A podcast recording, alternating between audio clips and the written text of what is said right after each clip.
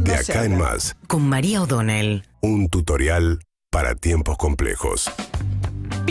Esta semana se va a conocer el índice de inflación del mes de noviembre y las expectativas en función de los relevamientos que han hecho las consultoras privadas y lo que hace el propio Ministerio de Economía es que finalmente parece poca cosa porque es un número altísimo, pero colocar por delante el número inflacionario un 5 es hoy la principal esperanza del gobierno. ¿Para qué? Para marcar un sendero que señale claramente que hay una inflación cuya dinámica va a la baja. Eso es lo que esperan lograr. ¿Por qué? Porque tenemos julio, que fue el estallido, la salida de Martín Guzmán, 7,4 de inflación. Después tuviste en agosto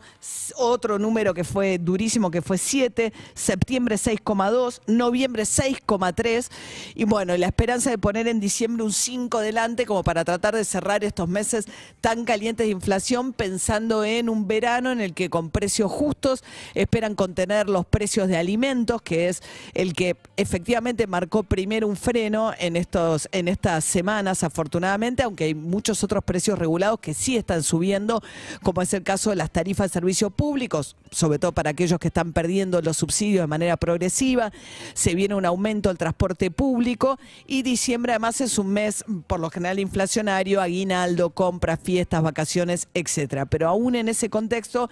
el objetivo del gobierno es lograr un número esta semana con un 5 por delante que muestre por lo menos que el sendero que trazó Massa es el sendero que, que en, el que generar las expectativas de futuro. Él dijo que su principal objetivo a llegar al mes de abril con un 3% de inflación.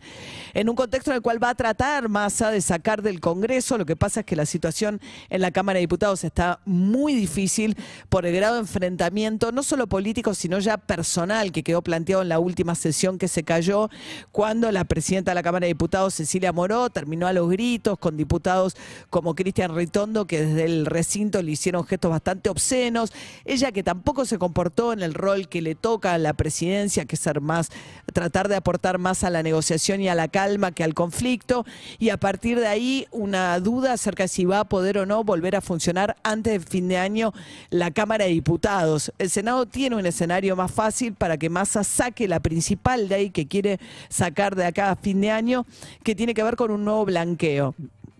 a partir de un intercambio de información financiera con los Estados Unidos que le va a permitir a la Argentina acceder en forma automática a información acerca de personas argentinas y sociedades integradas por argentinos que tengan cuentas o bienes en los Estados Unidos. Y este es un dato que los contadores miraron con atención, incluidos los dos estados que son de, considerados paraísos fiscales, eh, que son los estados de Delaware y eh, de Dakota, en estos dos estados también va a haber intercambio de información. ¿Qué va a pasar? A cambio de eso, lo que busca ahora es un blanqueo mucho más amplio de lo que eh, se había planteado originalmente, el que pide, le pide masa al Congreso, buscando habilitar un periodo de blanqueo para aumentar la recaudación, no solamente a lo que les descubran bienes o cuentas no declaradas en los Estados Unidos, sino también un blanqueo al que podrían ingresar quienes tengan dinero no declarado en pesos y que va a tener, según el proyecto que difundió Massa por estas horas,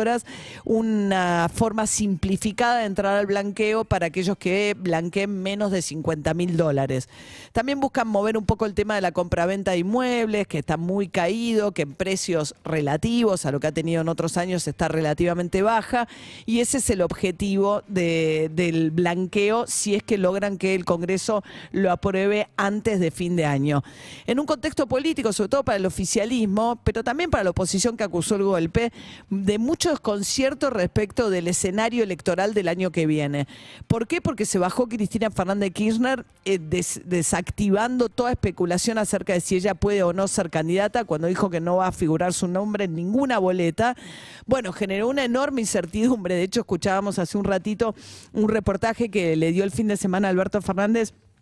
a, a Jorge Fontevecchia y ahí Alberto Fernández con bastante que honestidad dice yo no sé qué va a pasar, no tengo idea, dice no sé si se va a presentar Sergio Massa, no sé si se va a presentar Guado de Pedro en representación de kirchnerismo, yo tengo ganas de competir, no sé con quién competir. Bueno, ese desconcierto es también el desconcierto de Kisilov, por ejemplo, que es de todos los cercanos al kirchnerismo, quizás el principal perjudicado por esta decisión de Cristina Kirchner, porque no va a tener su nombre en la boleta en un sector donde Cristina Kirchner tiene tiene todavía mucha adhesión o donde concentra su principal adhesión, que es en el conurbano de la provincia de Buenos Aires, con lo cual a Kisilov también se le abre un escenario de incertidumbre, si bien durante el fin de semana dio una señal clara para que no traten de empujar su nombre a una candidatura nacional y reiteró una vez más que lo que él quiere es ser reelecto en la provincia de Buenos Aires.